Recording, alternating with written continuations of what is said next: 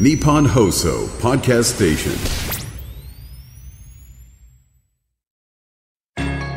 番組アンバサダーの市川團十郎白猿ですこのコーナーは毎回一人の障害者アスリートチャレンジドアスリートおよび障害者アスリートを支える方にスポットを当てスポーツに対する取り組み苦労喜びなどを伺いますパラパワーリフティング男子65キロ級奥山和樹です。奥山和樹選手。1997年千葉県船橋市出身の26歳。先天性の二分脊椎症のため幼い頃から車椅子生活を送っています。小学6年生から車椅子テニスを始めますが高校2年生の時にパラパワーリフティングと出会い才能を発揮。2017年の世界選手権59キロ級ジュニアの部で銅メダルを獲得しました。その後も日本記録を塗り替え車椅子テニスと二刀流で競技を続けますが順天堂大学進学後2年生からパラパワーリフティングに専念。現在は社会人アスリートとして男子65キロ級で来年のパリパラリンピック出場を目指しています。奥山選手は幼い頃から自力では歩くことはできません。小さい頃はあの装具とかを使って歩く練習とかもしていたんですけどやっぱり車椅子で生活した方が早いということでそちらの判断をしました。普段はあの車椅子を使って日常的に生活しているというところです。捕まり立ちはちょっとはできるんですけど何もなしで歩くのは少し厳しいかなというところですね。子供の頃から運動が好きだった奥山選手どんなスポーツをやっていたんでしょうか？車椅子の競技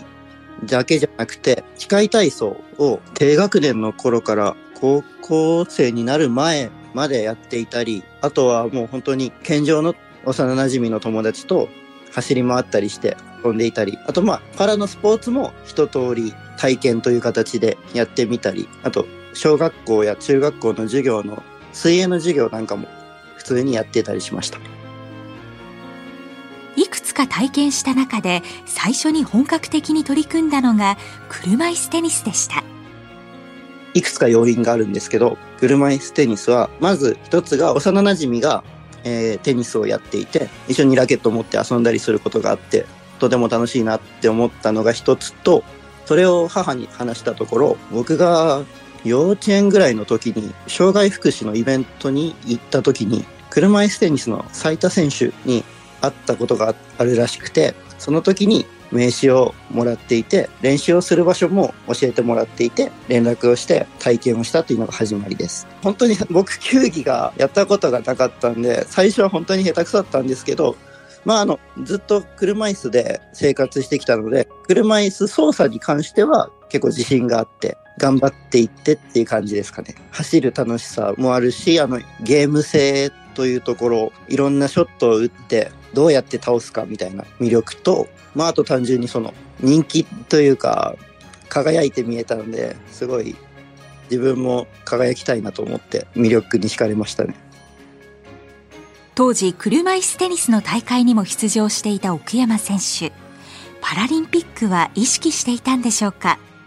大会は高校生ぐらいから少しずつ日本の大会を回るようにはなってました。弱いながらにもやっぱりパラリンピックには出たいという気持ちはすごい強かったです。車椅子テニスに取り組んだことで普段の生活にも変化が出てきました。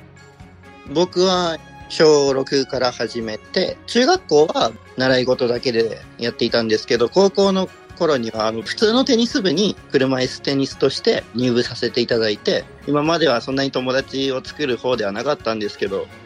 引っ込み思案で友達とか全然いなかったんでテニスのおかげですね。車椅子テニスに取り組んでいた奥山選手は2014年高校2年生の時パラパワーリフティングと出会います。当時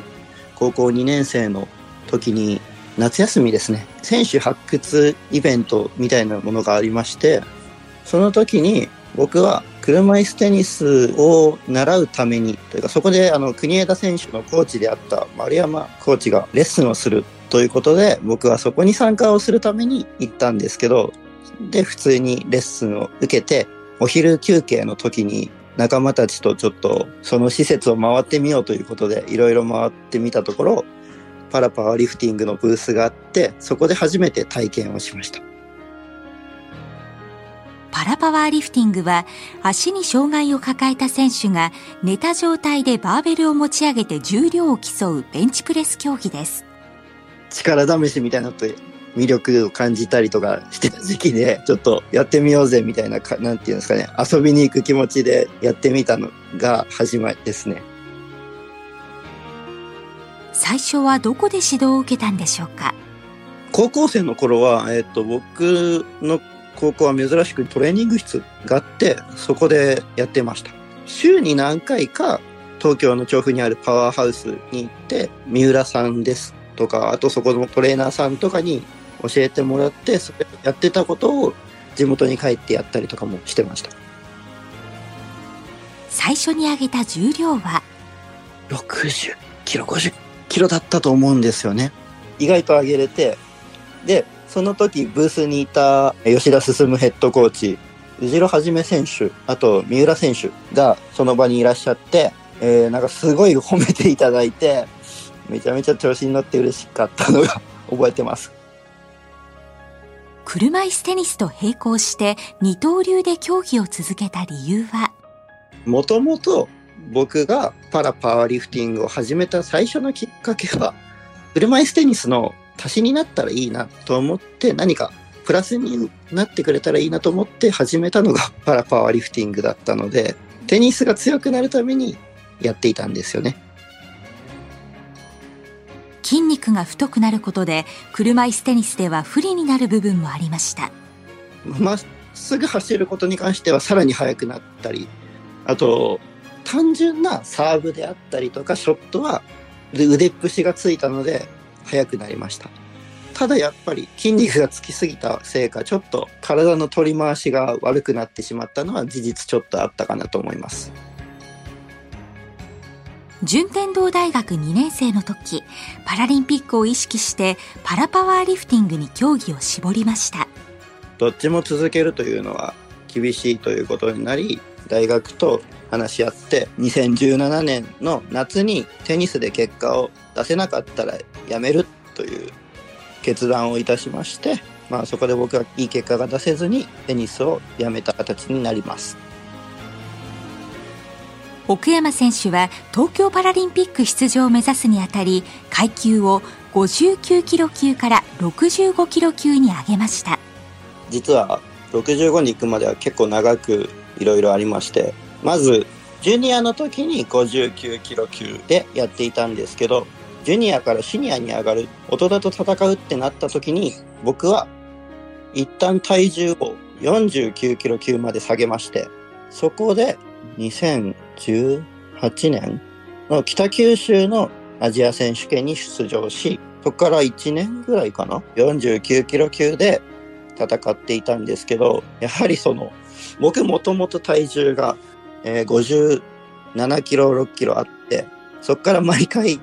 49キロまで落とすのがもう本当に大変で、2019年の全日本で、当時の僕は弱くて、パラリンピックに出場するのが厳しいということで、49キロ級の三浦選手のアドバイスを聞いて、59キロ級に一旦なりました。で、パラリンピックに出場するのが厳しいということで、65キロ級になりました。2020年10月奥山選手はチャレンジカップ京都に出場当時自身が持っていた65キロ級の日本記録140キロを143、148、151キロと一つの大会で3回連続更新する快挙を演じました。あの時は本当にトレーニングもそうですし、フォームとかもいろいろ試行錯誤して、一番ハマったんじゃないですかね、そういった自分の工夫が。自分に合ったフォームを見つけ出して、それがハマり出して練習もうまくいって、さらにベンチプレスの練習だけじゃなくて、自分のフォームでどこが大切な筋肉で、その筋肉をどう育てたらいいかというどうやってその筋肉にアプローチをかけるかというのを考えて練習をしていました。なろうというあの手幅が狭めなベンチプレスがハマっていたんで胸だけじゃなくて肩を使う押し方なので肩をしっかり鍛えようということでベンチだけじゃなくてインクラインプレスとかをして肩をどんどん大きくしていきました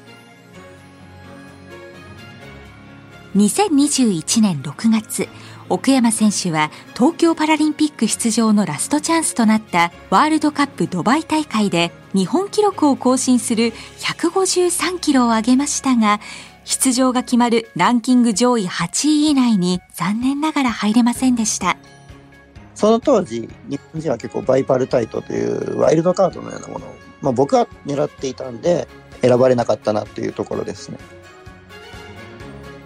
東京パラリンピックはどんな思いで中継を見ていたんでしょうか？いやもうこの悔しさを一生忘れないと思ってずっと眺めてました。あのパラリンピックに出たのが僕をこの競技に引き込んでくれた宇治選手と三浦選手であといつも仲良くしてもらっているコーセ選手坂本選手だったので僕も一緒に行きたかったなっていうのはすごいありました。パリパラリンピックまで1年を切りました現在奥山選手の調子は？2020年の始まりに大胸筋を断裂してしまってそこからもうどん底のような生活だったんですけど今やっと調子がちょっと戻ってきてこっからはもうノーミスというわけにはあれですけどもう全力で頑張らなきゃいけないなという気持ちになっています。大胸筋を断裂した直後は練習もできない状況でした。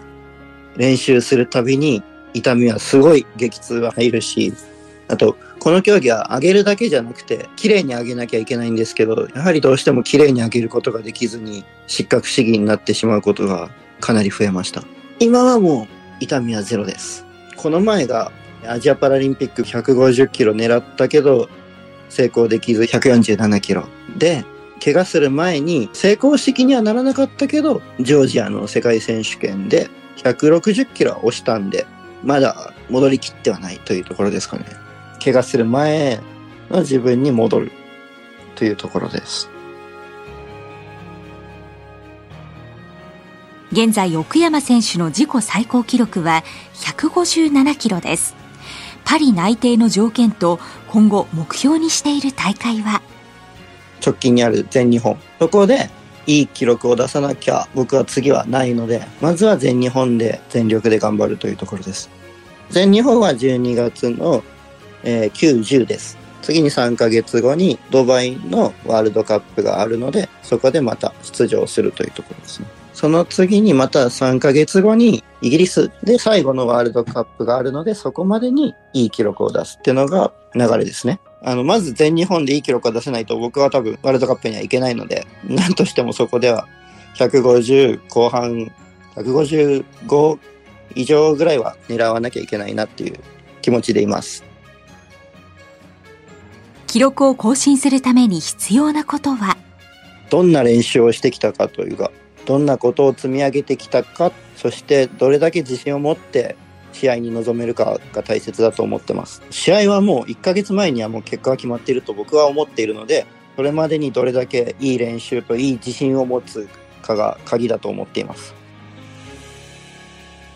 奥山選手が試技の際に意識していることは？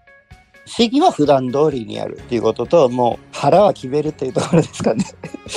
ビビったらやっぱり止まんなくなっちゃうし、上げるのも遅くなっちゃうので、もう潔く下ろして、もう潔く上げる。そして、ここ一番重要かもしれないんですけど、上がったらもう自信持って喜ぶ。そこが一番大切かなと思います。競技中、バーベルを上げている瞬間を長く感じることは？長く感じちゃダメだと思ってます。長く感じてるってことは、居上が遅くなってるということなんで、もう極論覚えてないぐらいが一番ベストかなって思ってます。どれだけ自信を持って試合に挑めるかだと思ってます。奥山選手は大会の前に必ず聴く曲があります。椎名林檎さんの日本という曲です。曲調というのもそうですし、フレーズが戦いに向かっていくにはぴったりかなというふうに思って、いつも違う国に向かう時の飛行機の中ですとか、試合に向かっている時に自分の気持ちを高ぶらせています。現在奥山選手は大会に向けて髭を伸ばしています。ちょっとこの前よりかは薄いんですけど、今も生えてます。今は全日本に向けて髭は伸ばし最中 というところで、あとヘアスタイルは変わらずにちょっと刈り上げて上の方は結んでいる状況で、この前ちょっとだけ髪を染めました。